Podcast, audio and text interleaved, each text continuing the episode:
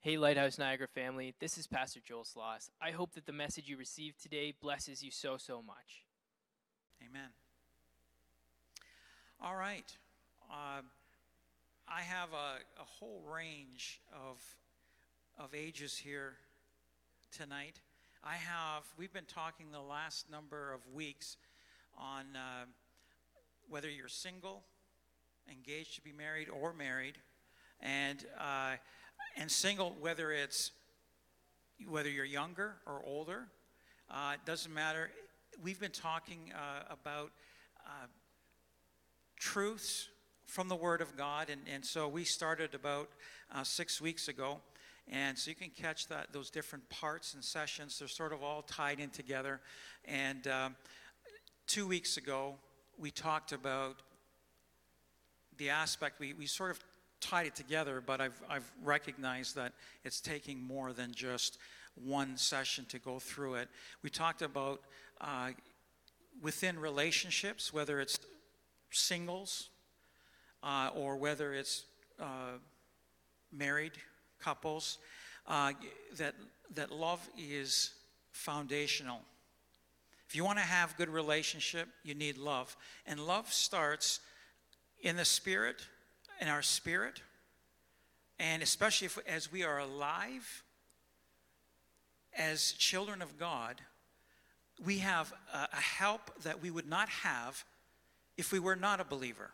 Because the fruit of the Spirit begins to grow in us, and one of the, the first parts of the fruit of the Spirit is love. And so there is that aspect of, uh, of love that is necessary for relationship and the, God is there to help us in relationship that may not be good, and to help us through relationship that may not be good. And as there's that, that foundation uh, that, that is, is even created by or uh, comes into existence as we give our life to the Lord, it, it affects our communication. And so last week we talked about not just our spirit, but our heart, and then our mind, and then what comes out of our mouth. The last part is the part that we usually think of as communication. But you know what? Think about it. If you have the wrong attitude towards somebody, if you have the wrong attitude towards somebody, and it's, it's right in your, your soul and your, your heart, then what's going to happen is your mind is affected. And so if you have uh, attitudes and your heart is of, of darkness, if you would, or negativity, uh, or the wrong attitude, wrong emotions, then what happens is your mind is affected. And then what in your mind, then out comes things that you may regret that you've said. You say, oh man, I, I wish I wouldn't have said that. I thank God, though, that as we humble ourselves, it doesn't matter what uh, relationship, as we are in relationship with others, and whether it's the relationship is good uh, or, or, or not. As we humble ourselves bef- with the other person, and we say, Lord, or we say, hey, honey, forgive me, um, that there's a, a healing that can take place. So we talked about that. Now, today, tonight, I'll tell you right now, um, I have I have talked about some of these things when I was counseling or with giving spiritual guidance uh, to those that are about to get married. And this whole aspect of, of sex. So this is, this is a, a very, um, what, I, what should I say? Sometimes it's something that we say, ah, we shouldn't talk about. And tonight, you might say, well, hey, I'm not in that situation. And I, I want to say this, that, that God, right off the bat, that, that sex or the, the, the, intimate relationship between husband and wife was created by God at the beginning and is meant to be within the confines of marriage, straight up. Okay, and we'll get into a little bit. And you say, well, you know what? I'm not in that position. I'm not married. And so tonight, I may be talking to some of you that are, are planning to get married or have been married and are no longer married. Because sometimes some of these issues continue on, especially before we're married or may continue on during marriage or even after after we've been married or if there's a, a loss uh, whether it's separation divorce whether it's uh, a loss of a loved one. There are sometimes these, these issues because god has has created us and part of our makeup is the aspect of of not just procreation but also of the, the thing of relationship and intimacy in relationship and in marriage relationship. So I want to say right off the, the top that I'm, I'm not here at this point to judge anybody. And for those that are online, I am not here to judge you, but rather to, to bring the Word of God. I need to stand on the Word of God. And so I recognize that there, there are many differing opinions and views, and not just opinion and views, but, but as a person says, well, this is what I believe, they begin to act on, on what they believe, and there's a justification of where they're at. And I don't have a problem with that because God made us to be free, free in our will and our being so that we can do those things that are pleasing to God or, or are not. And so tonight I come from the perspective of, from God's perspective. And if we acknowledge God, that we would say, God, I want to do what you would have me to do. I want to live the way that you would have me to live. Because I know the ways that you, the things that you have for me are the best. They're the best. And so I'm going to touch on a few things, and some things you might say, well, hey, th- that's not where I am right now. But you, who knows? Maybe you're dealing with somebody that is in this position.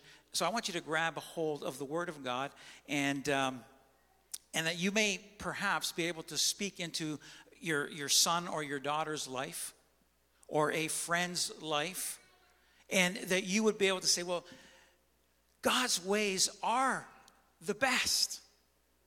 And, I, and let me just say this, and I, I, I, almost don't even, I wish maybe I would have changed uh, the, the setting and just be sitting with you guys right now, because I don't want you to feel like I'm speaking down on you, because I'm not.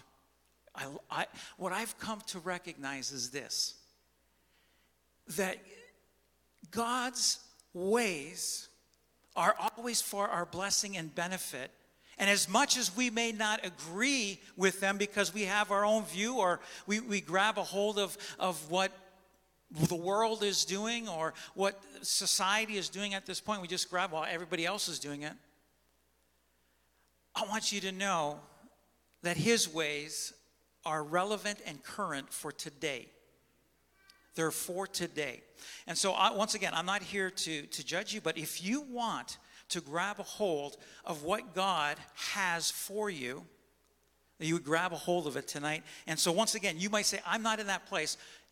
God may put you in with somebody that is in that place or is maybe struggling in an area, you be able to, uh, uh, to help them out. Um, now, some of this, as we go through it, and uh, I want to just, if we could turn to Genesis chapter 2, and just basically how God be, started things right from the beginning with Adam and Eve. Um, and it's, it's amazing that uh, the things that, that God spoke in Genesis and then later on in, uh, in the New Testament, like 4,000 years after the beginning, uh, did, has not changed, and even today has not changed. It's still relevant today. So just I just want to pull out a few things uh, from Genesis chapter 2, just so we, we have uh, uh, some context here uh, and a, a, a basis. Verse 21, Genesis 2:21 says, "And the Lord God caused a deep sleep to fall upon Adam." And he slept. And he took one of his ribs and closed up the flesh instead thereof. So at this point, um, Adam, there was no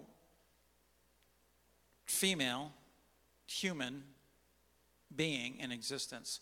And here he saw, as he's with creation that God has made and he's watching over, he sees, he, he sees male and female, especially in the, in the mammal uh, world. So he's seeing male and female.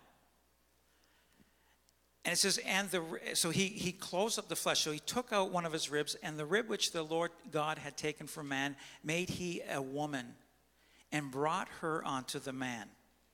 And Adam said, This is now bone of my bones and flesh of my flesh. She shall be called woman because she was taken out of man. So there's already this aspect of very, uh, closeness between man and woman, and in particular, in this case, between well, he goes on to say, verse 24, Therefore shall a man leave his father and his mother, and shall cleave unto his wife, and the, they shall be one flesh. And this one flesh is not just physically, but the aspect of spiritually. There is something, and this is why this thing of intimacy between a, a man and a woman would be between a man and his wife. They, it says, and they were both naked, the man and his wife, and were not ashamed. So there's already a terminology that says these two were married before the Lord. They were married before the Lord. That was his wife. It wasn't just another woman, it was his wife. And so there was no, no shame between the two of them.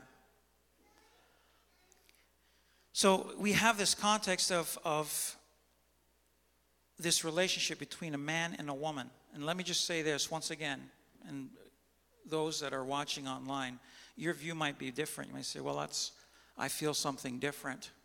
I'm saying this is, this is what God says. This is what God says. So, I'm, once again, I'm not here to judge anybody, but I want you to recognize that one day we will all stand before God. There will be a judgment. Says in Hebrews 9 27, it says, Is it appointed unto man once to die, and then the judgment.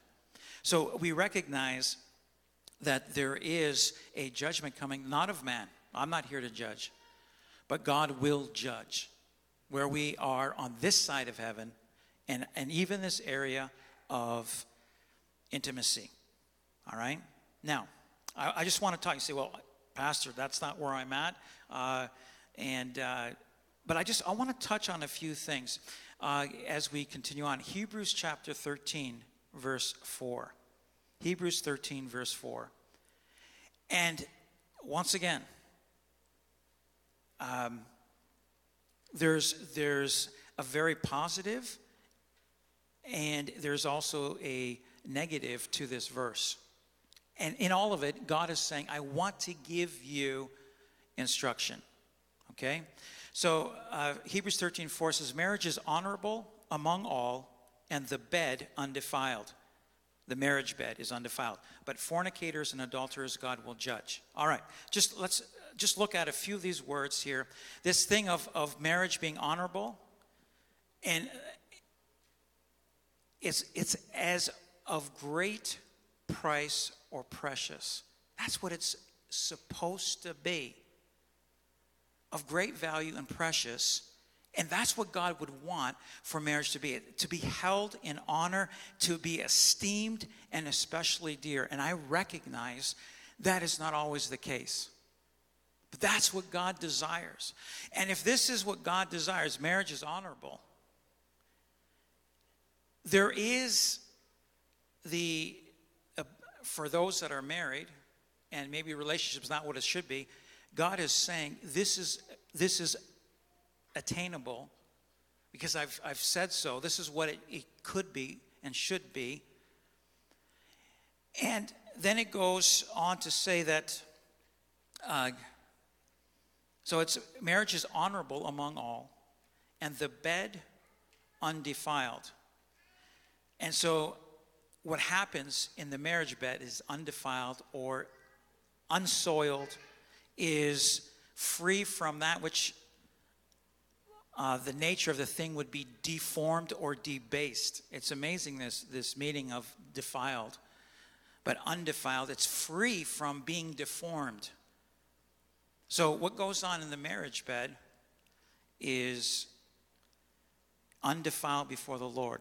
God, God made for intimacy. within marriage. Within marriage. And uh, I know, I know that, that it's always about, you know what? Uh, how, how intimate should we be? How often should we be intimate? All these different questions. You know what? And we'll get into a little bit of that as we go through this verse. We'll see that that is between two, a husband and a wife. As that is between them. Um, now, the last part of this verse, it talks about when there's a distortion or uh, a moving out from what God intends. It says, fornicators and adulterers, God will judge. Now, when I looked at that word, fornicators, uh, my, my first thing was it's sex outside of marriage. But this word here, it's interesting. It's the Greek word is pornos. That's where you get pornography from, that word. Fornicators.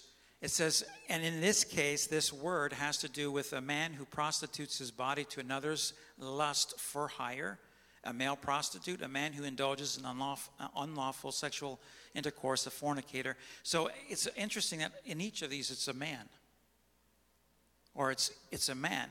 Now we'll see as we go on that it's not just men, but that which is, well, we'll look at once again. I'm not here to judge, but I'm just here to to to say that God will judge. One day God will judge. Now you might say, Pastor, you have no idea of what I did before I knew the Lord. Or even in a, in a situation where you might say, uh, hey, even as a believer, I want you to, to know that God, as we come before the Lord and we say, Lord, forgive me of my sin, and we repent. So not only do we do we just confess our sin, but we turn and say, Lord, I'm not gonna I, I'm not gonna do that ever again and then we repent and we head in the right direction, the Lord forgives. And I, I just want to touch on a little bit here um, regarding uh, uh, singles, and I'll get to that in a moment. Just to finish off this verse here, it says, Fornicators and adulterers God will judge. So, what's the difference between a fornicator and an adulterer? An adulterer is somebody that is married that would have sexual relations with someone that they're not married to. That's adultery, okay? All right, if we can turn to 1 Corinthians 1 or 1 Corinthians 7 verse 1. And I, I just I want to go into this because this is an amazing passage. And I know there's other passages that deal with uh, uh, intimacy between uh, husband and wife. Hey, read Song of Solomon, and you get a, a view there. But I want to also say for those that are single here at this point in time, because I'll say this, and even married, there is, there is a thing of temptation that may come. So for the singles, this is 1 Corinthians 7, verse 1. Now, concerning the things of which you wrote to me, it is good for a man not to touch a woman. It is good, it is honorable. Now, speaking of, of single men and, and women, from the man or for the man, it is not good to touch a woman. It's interesting what this word in the Greek means to touch. So, to fasten oneself to, adhere to, cling to, to touch in the context has to do in a sexual manner. And secondly, getting to the point of carnal intercourse with a woman or cohabitation. And that surprised me. So, this is the, the Greek meaning of the word touch. It is good for a man not to touch a woman. So, in this, there's this aspect of not just going all the way, if you would, but we're talking even cohabitation with somebody that's you're not married to. And and I know that at this point in time, one of the things that comes up, you know, uh, is well, hey, you know what? Right now it's it's very convenient for us. You know, you, you like somebody, two people, they like each other. Next thing you know, well, you know what? Why don't we, we live together because it's convenient? or it, it can work out or sometimes eh, well let's let's let's move in together to see if, if it's going to work out if if we're going to our relationship will develop so let's just move in together that's not what god is saying Eh, the lord is saying here it is good for a man not to touch a woman and in that is also to to live with her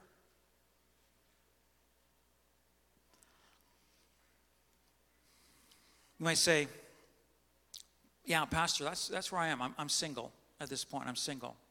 There's not a, a man there's not a, a woman uh, for the for the women and for the men. There's i'm not in relationship with somebody else. We have to watch the, the aspect of what god created in not just sex, sex as an intimate that intimate thing but also in procreation is an amazing thing to realize that we are in, in some ways like god to be able to make and create. And this is a beautiful thing.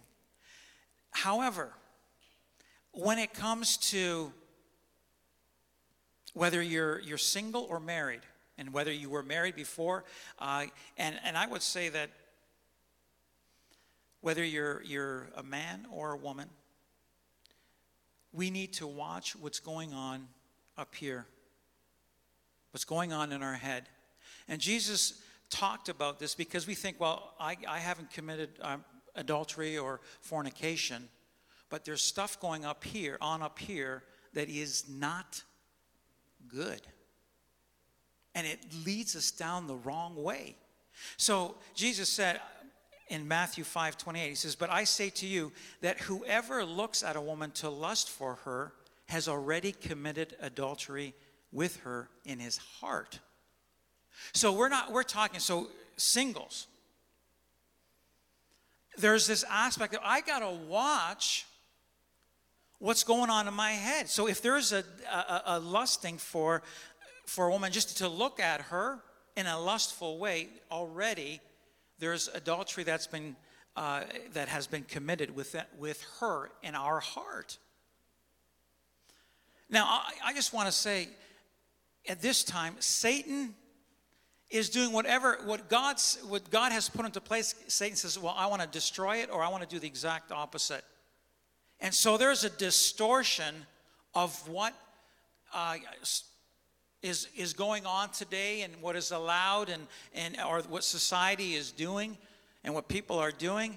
And it is not right before the Lord. The Lord says, fornicators and adulterers will be judged. Now, some of that judgment may come before we stand before God Almighty. And we, uh, can I, can I just say this? And some of it is natural consequences. There is, there is a lot that is not good that comes from stuff happening outside of marriage. And so you see the results of that. You know, years ago, uh, you know, we had, there were young women, we're talking like in their teens, and grew up in the church. And then by the time they got into teenage years, it was like there was a fork that they came to in the road. I mean, listen to this. I'm, I'm talking now to parents. Listen to me. If you have teenage kids, by the time they get, usually doesn't happen in grade nine because grade nine is a big transition year. Uh, they're, they're just starting to, well, you know, what is it like to be in high school? But by the time you get to grade 10, so we're talking around 15 ish years of age, 15 years of age, there will be a fork in the road, especially for those that grew up in a Christian home. And at that point, there's going to be a decision made who do I serve? Because they're at a place to make a decision. And so they're going to say, either I'm going to serve the Lord, I'm going to serve, if they come out of a Christian home, I'm going to serve the God of my parents. Or they say, you know what, I'm just going to go do my own thing. So it already begins, that fork in the road takes place around grade 10. At least I know it did for me, and I know it did for others. that I grew up with around grade 10. It was like, oh my goodness. Like they're, they're going off to do things that they know are not right. And so we as as parents, one thing we can pray, but one thing is that we need to we need to not be afraid to set boundaries.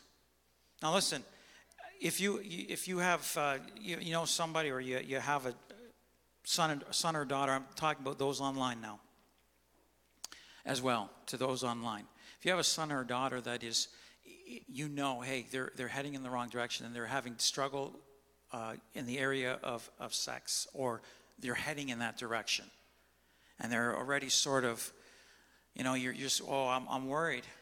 I want to say to you as parents, for goodness sake, don't be afraid to talk to them. Don't be afraid to, to, to talk to them, not just about what can happen, you know, in, in this, hey, you might get pregnant, but I want you to talk to them about where they are spiritually because it is an indication of where they are spiritual because they've come to the fork in the road and now they're saying, you know what? I'm going to serve not God. I'm going to serve myself, my flesh, and what my flesh. It's a catering to the flesh, and the enemy is just willing to lead them down that path, and it's a path to destruction. So I can remember uh, some of the uh, we had neighbor kids that had grown up in, in we knew the parents and, and whatever, but they came to that fork and one of the consequences was they got pregnant. Now, I thank God in both situations. Thank God that the parents were there to help them through the fact of saying, hey, listen, keep the child. I can remember the anguish of one of the, the kids, 17 years of age. And here's the comment because it was a one, sort of like a one night or a, a short term relationship that ended very negatively. The young lady getting pregnant.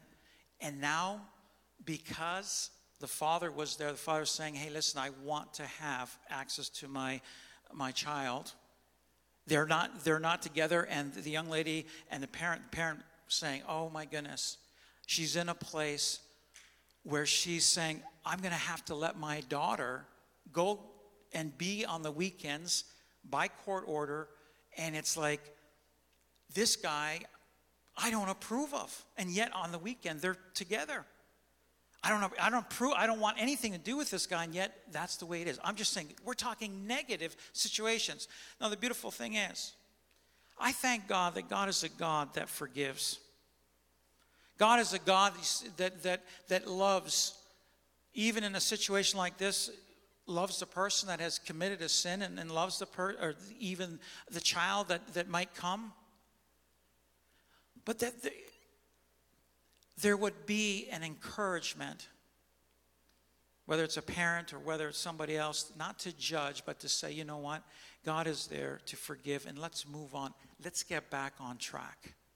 Parents, don't be afraid to talk to your children if they're heading in the wrong direction. For goodness sake, don't be afraid to put boundaries and say, no, no, you're not. I, I don't know where you're going, or I don't approve of who you're with, or I don't know who you're with. I don't know what you're going to be doing, or whatever. If you can't tell me what you're doing, or whatever, or this is when I want you home, for goodness sake, don't be afraid to say, these are the boundaries. You might say, well, Pastor, you don't know what's going to happen. I'll tell you right now. You need to put up the boundaries if they're going to do the wrong thing, at least they know where you stand. Let them know that you love them. Let, you, let them know. Talk about the consequences of some of their actions and also where they are spiritually. To me, that's the greatest thing is where is a person at spiritually? Because that's eternal. That's eternal. We have to watch what's going on in our heads. And I tell you, I don't know what grade you were in, when you noticed, I can remember in grade one, walking at recess time, holding hands with, a, with another six year old girl. I'm in grade one. I can remember in grade three being chased by some other little vivacious grade three and all excited about the fact that, man, she's chasing me and I'm running across the, the, it's already starting at, such a young age. And things don't, they don't get, it doesn't seem to get any better. But I, mind you, for, for, it's, it's a very exciting thing when you think about it. Like, wow, grade seven. Grade seven was awesome. We went from a country school to a city school. We went from a school of maybe, I don't know, 150, 200 to a school of 450 kids.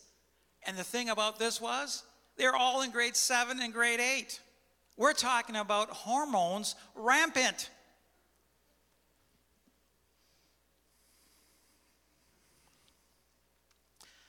I thank God.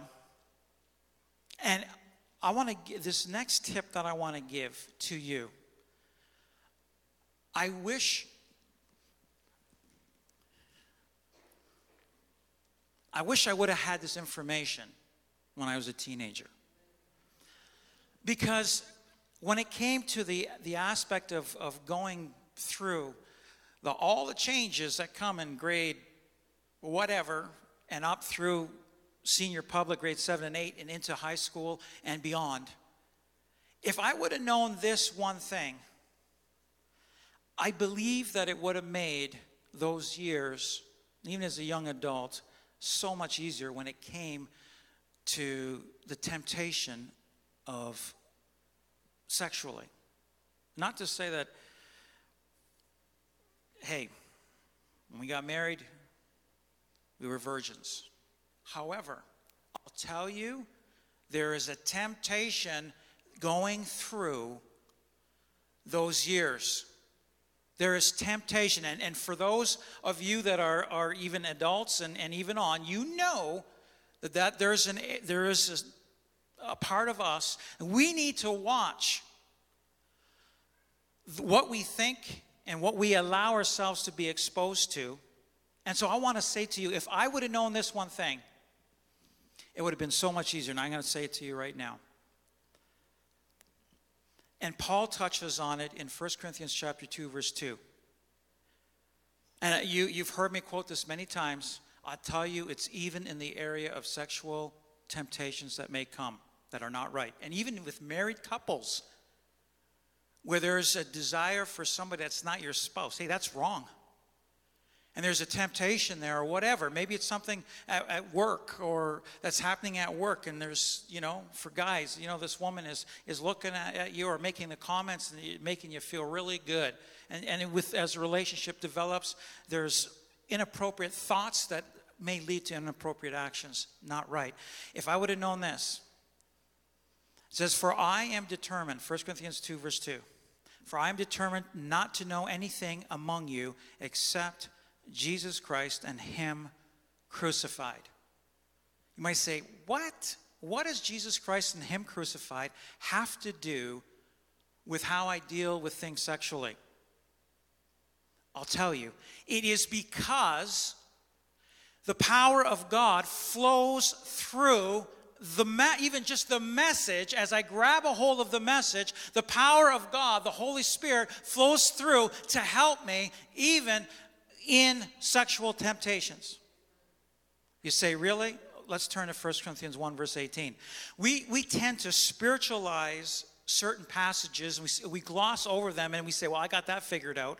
Listen, the more I live, the more I recognize the power of God available to us on a daily basis. It doesn't matter for what, and especially for sexual temptation, because that is one temptation it says from, for, for all other temptations, says God says, hey, it's common to men. Temptation is common to men.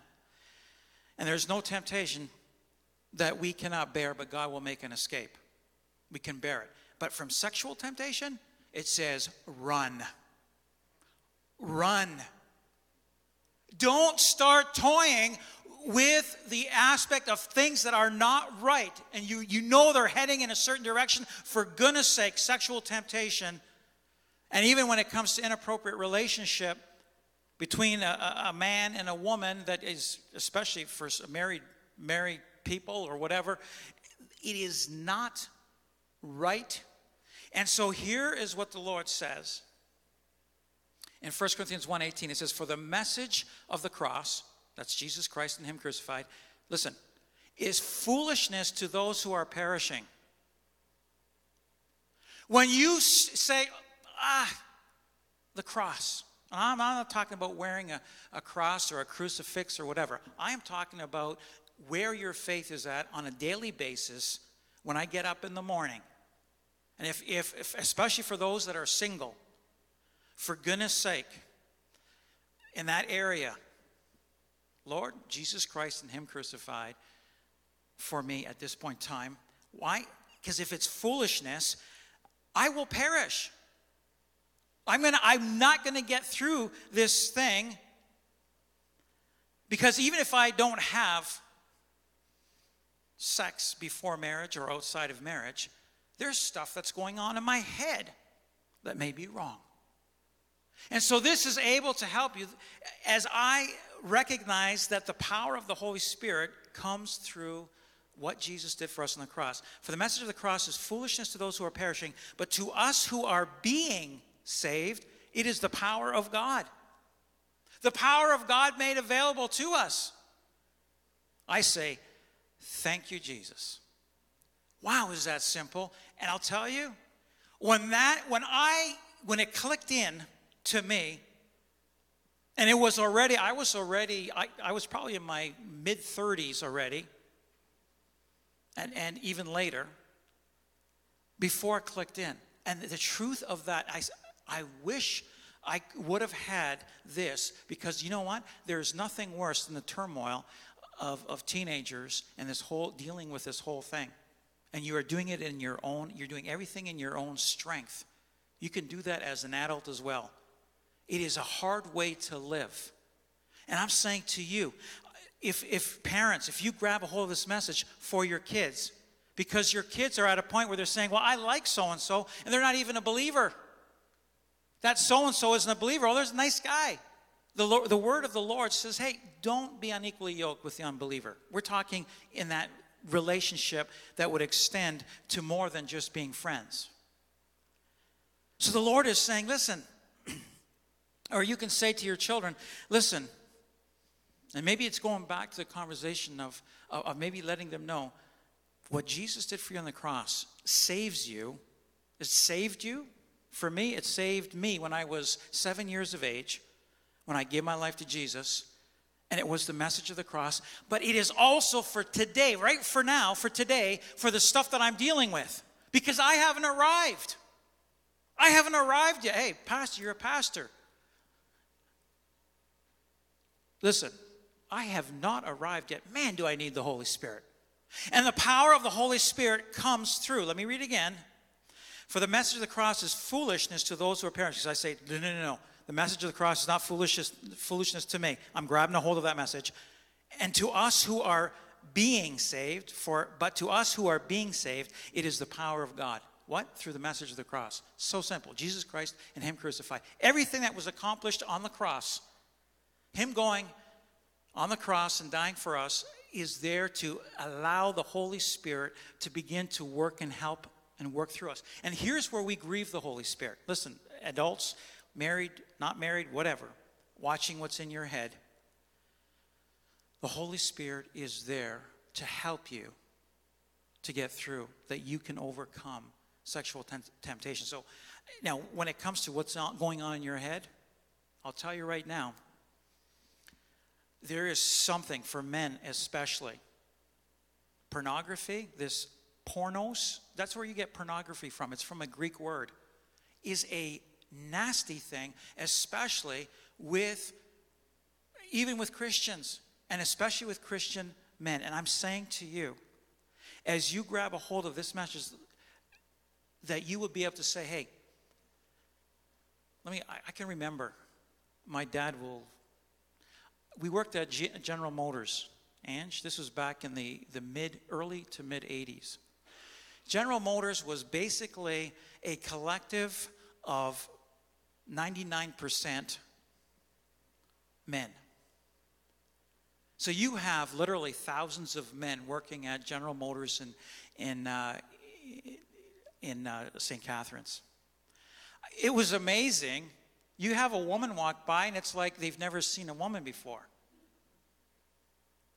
You have guys you know, like I, you, I had to watch, you know, because these guys, they'd have their own areas and whatever, and they'd be posting, putting up posters.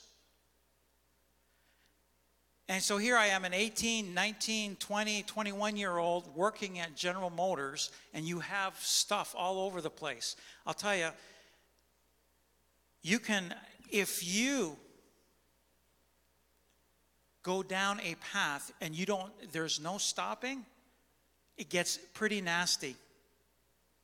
And so here the Lord is saying, listen, I want to give you the power each and every day, not to say that you don't have temptation, but how do you run away from yourself? Because that's what it is when there's stuff going on in your head. I want to give you power to get through those times. The message of the cross is foolishness to those who are perishing, but it, to us who are being saved today from the temptation of uh, sexual temptations, it is the power of God. Thank you, Jesus. So you fight through. And, and the thing is, when you slip and fall with stuff that's going on up here, Lord says, you can say, Oh, Lord, forgive me. And you get up and you keep going.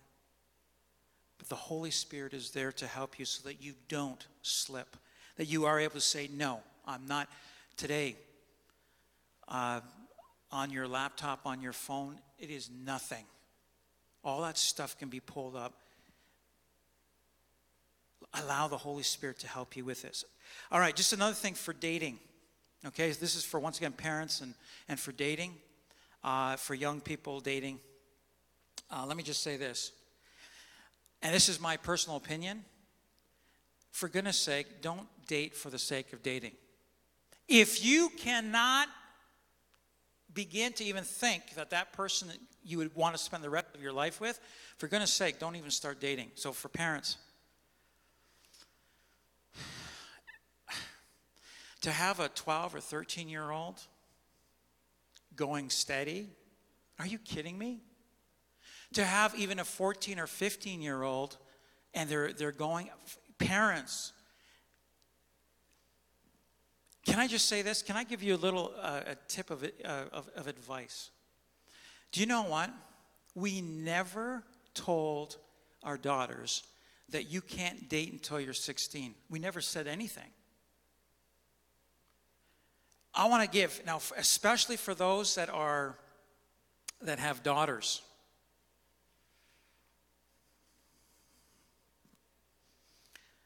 And I recognize there might be some of you have daughters and you there's not a man around. Can I say this? For for the fathers that have daughters and they're with you, for goodness sake, you love your daughters. If you don't love your daughters or you don't show the time with them or you don't spend the time with them, what's going to happen is they're going to look. Their their whole existence it says in Ephesians 5 verse 33, it says the duty of the duty of the man is to love his wife, and the duty of the woman is to, to respect her husband. Two different things. Love each other, yes. But the woman should respect her husband. The man should love his wife. Every, even young ladies, and even teenage girls, and even little girls, they need to have the love of Father. And you say, well, Pastor, what if it's not there? What if there's no man in the, in the picture? that you would emphasize the love of God for your, for your daughters, mothers. If there's no man around, you emphasize how much God loves them, that Jesus loves you. That Jesus loves you. There's a covering over you. Jesus loves you so much. And that there would be this thing. I, for our daughters, it, was, it wasn't like, well, I need to be, I need to have the first guy that comes along or get attached to the first guy that I, whatever. There was not this chasing, and I'm not saying that it's, it's etched in stone, but I'm just saying let them, the daughters need to be loved. And, and for the men, and for boys, fathers of boys or mothers of boys, for goodness sake, the, their desire is the respect. They need to be respected. There's this thing of affirmation that they desire, to affirm your sons. Affirm them. That's why I say thank God for my parents. I mentioned the other day, a seven year old boy, I was, one of my tasks was, was cleaning the washroom.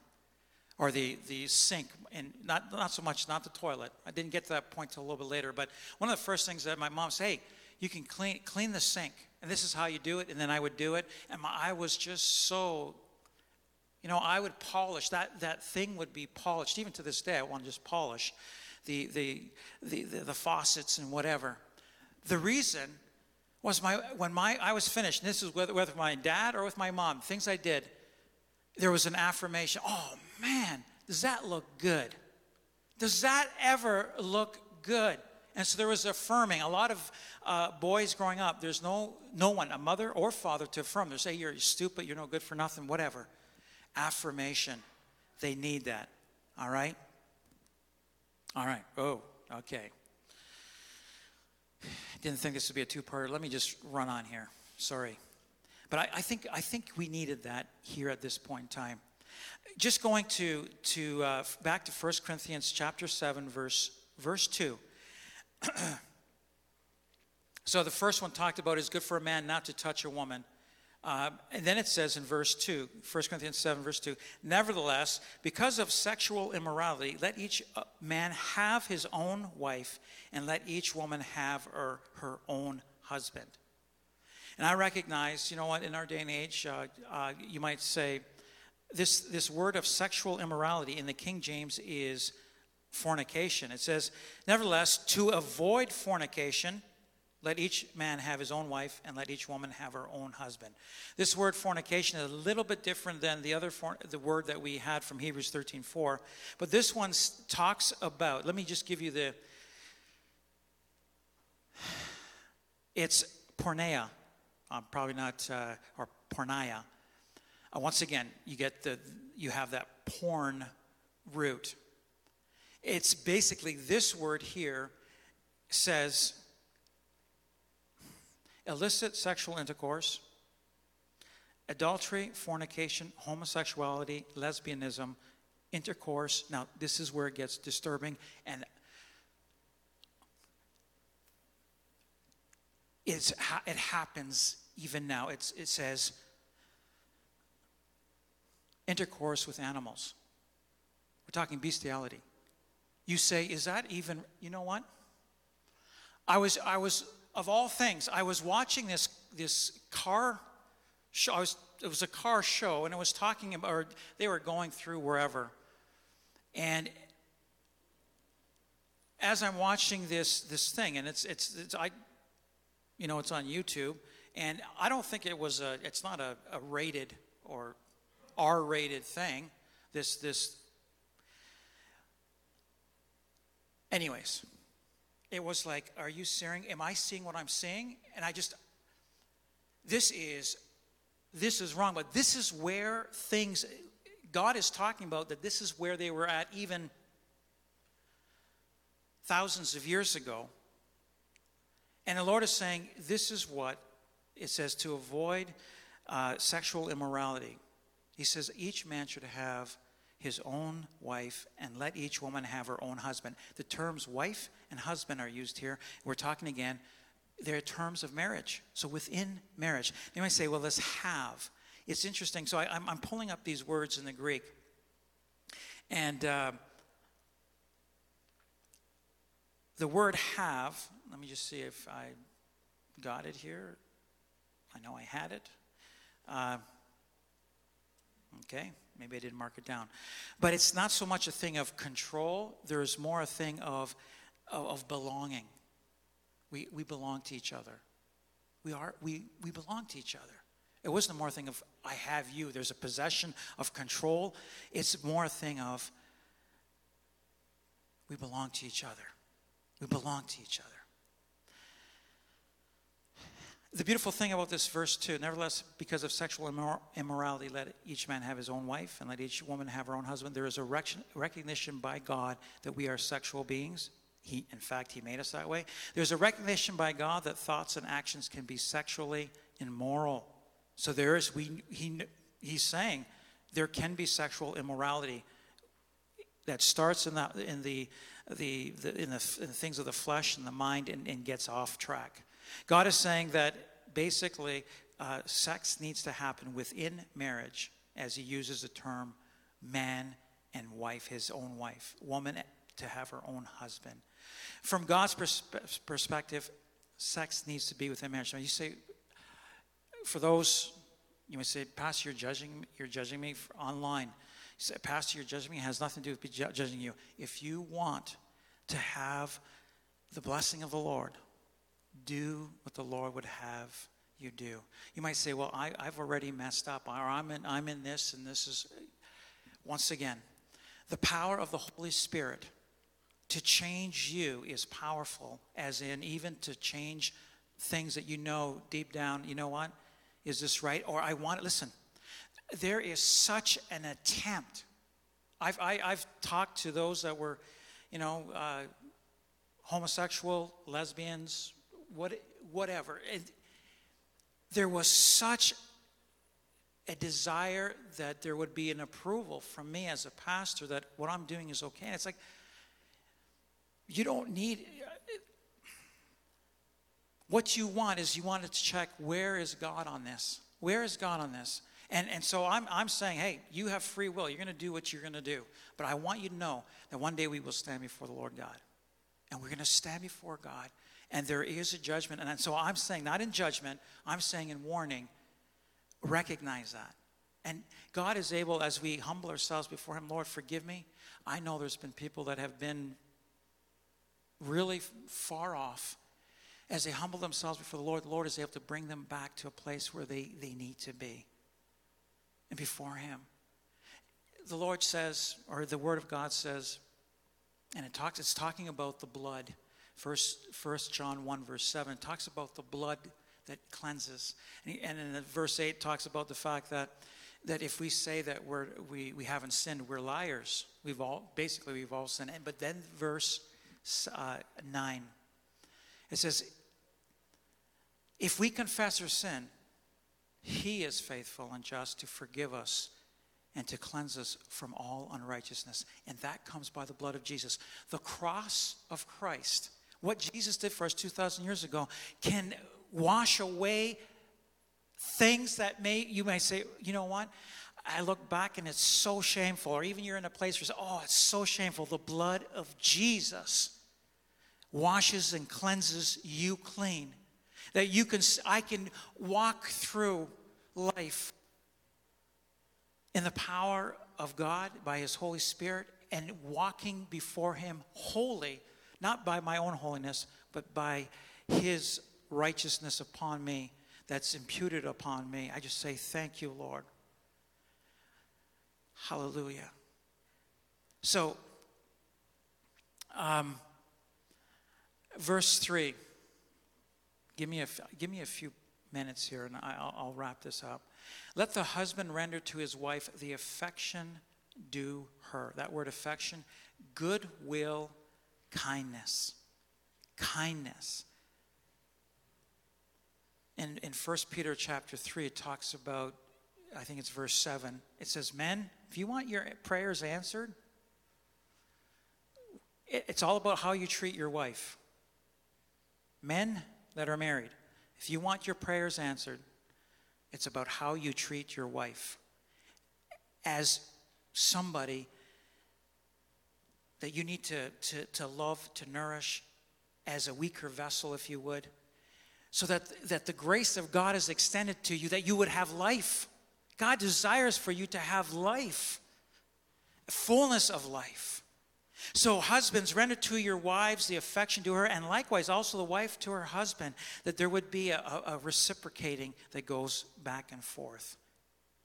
The wife does not have authority over her own body, but the husband does. And likewise, the husband does not have authority over his own body, but the wife does.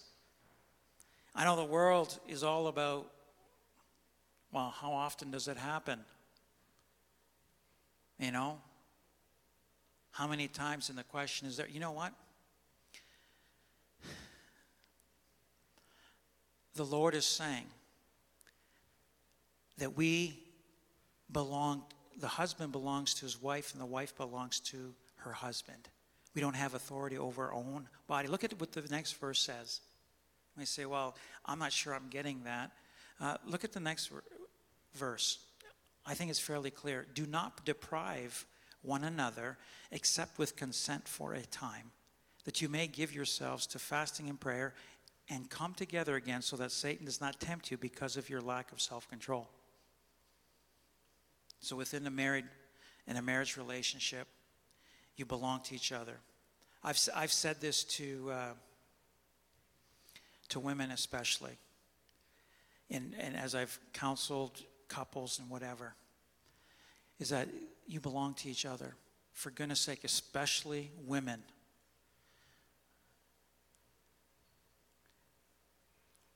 You need to, there needs to be a realization where your husband's at.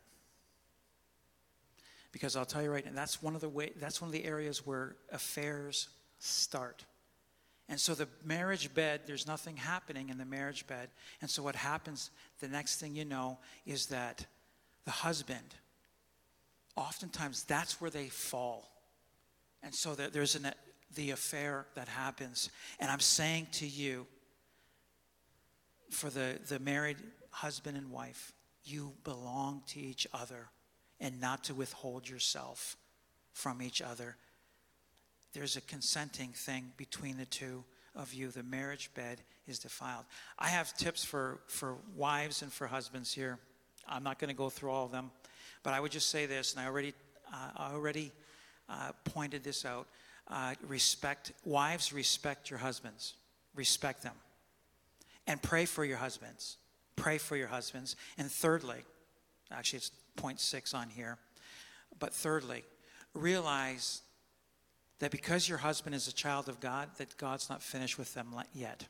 Can I just say this? One of my favorite verses, Philippians 1 6, being confident of this very thing, that he who has begun a good work in us will continue it until the day of the Lord. The Lord has begun a good work. And so, wives, husbands, for the and, and this could be in relationship that you're not married, you're single, whatever, you're dealing with a brother or sister. Listen, if there's somebody that's really irritating or whatever, as a child of God, just know that God is doing a work on them. They're not finished yet. God's not finished with them yet. And God can do a work that you and I could never do by cajoling or whatever. Ephesians 5:33 Nevertheless let each one of you in particular so love his own wife as himself. How much do I love my wife? As much as myself. If you don't love yourself, I think it's a verse before, if you don't love yourself, you really don't or if you don't love your wife, you don't really love yourself.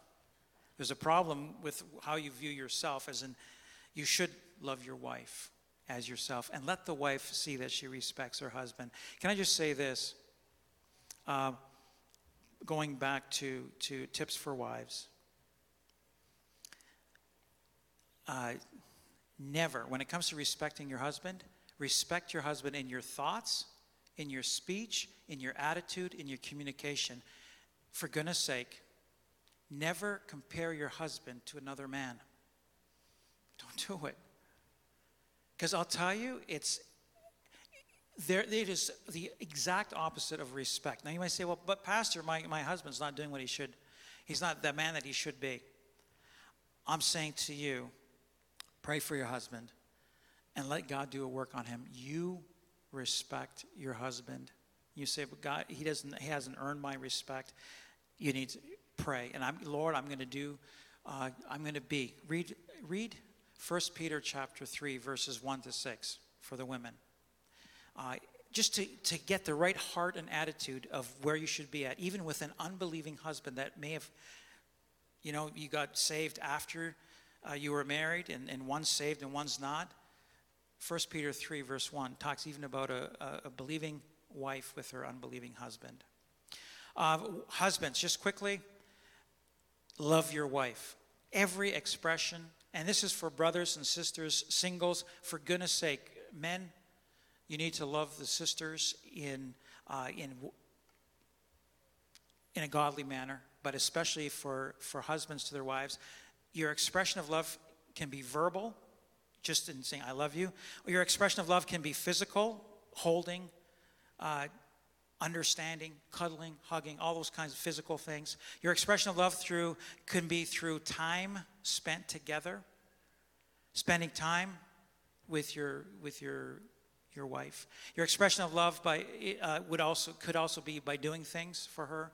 Your expression of love could be by getting even showing tangible things of gifts. I, I, I won't. You know what?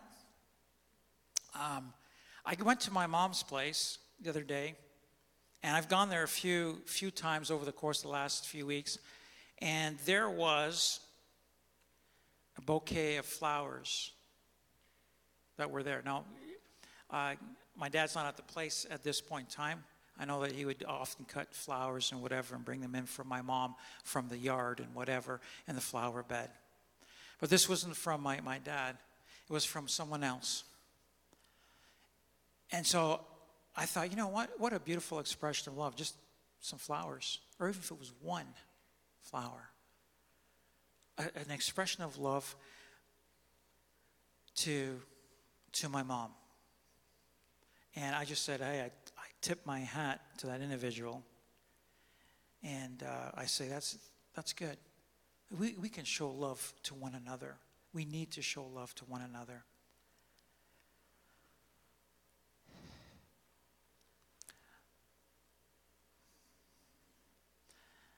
So, if you ever need to look at uh, how much we should love, that uh, you would read from Ephesians 5, verse 21.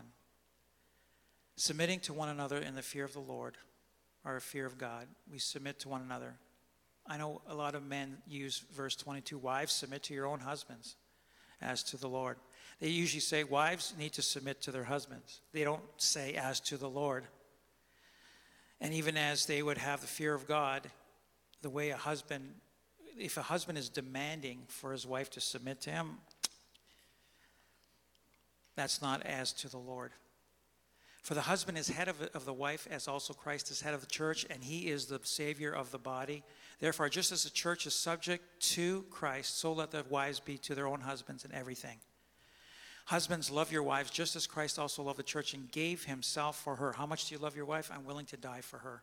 That he might sanctify and cleanse her with the washing of water by the word. There's a that he might present to her, himself a glorious church, not having spot or wrinkle or any such thing, but that she should be holy and without blemish. We're talking about a, an evaluation that is just beautiful as the Lord Jesus looks at the church. Husbands, look at your at your wife that way. So husbands ought to love their own wives as their own bodies. He who loves his wife loves himself. For no one ever hated his own flesh, but nourishes and cherishes it, just as the Lord does to the church. That's how we should be to our wives. For we are members of his body, of his flesh, and of his bones. For this reason, a man shall leave his father and mother and be joined to his wife, and the two shall become one flesh. This is a great mystery, but I speak concerning Christ and the church. Nevertheless, Verse 33 now, I read earlier. Let each one of you in particular so love his own wife as himself, and let the wife see that she respects her husband. Can we stand together? I was a little bit longer today, and I, I wanted to, to finish so that we're not doing a two parter. But uh, I, want you, I want you to be encouraged. Uh, whatever situation you're in, whether you're a parent dealing with teenagers or young adults, uh, have them go according to the Word of God and stand on the Word of God and stand in the power of the Holy Spirit that comes through where their faith is at. My faith is in Jesus Christ and Him crucified, which basically it makes available the Holy Spirit to us. Let's pray. Lord, I just thank you so much that uh, your Word even deals with this area of our life that is, yeah, it's a big area, it's huge. And Lord, we, so we thank you for the, the instruction that you give us. And so we grab a hold of your instruction a light to our path, a lamp to our feet, so we don't stumble. And we just say, Yes, Lord. Things that we can't do on our own. Lord, as our faith is in you, the message of the cross, what you did for us 2,000 years ago, Lord, the Holy Spirit works through to empower us to do the things that we need to do and not do the things we shouldn't do, and to begin to change us into the person that we should be. Lord, I just thank you. So we submit to you Lord Jesus, and we submit to the work of the Holy Spirit in our lives. Let there be amazing, beautiful, and powerful things done in our lives, whether we're single or whether we're married or whether we're uh, whatever place we're at, separated, divorced, whatever we may be. Lord, I just pray, do a work. Bless my dear brothers and sisters here tonight and all those online. In Jesus' name, amen. Amen. God bless you and uh, have a good night. Good to have you here uh, tonight. Hey.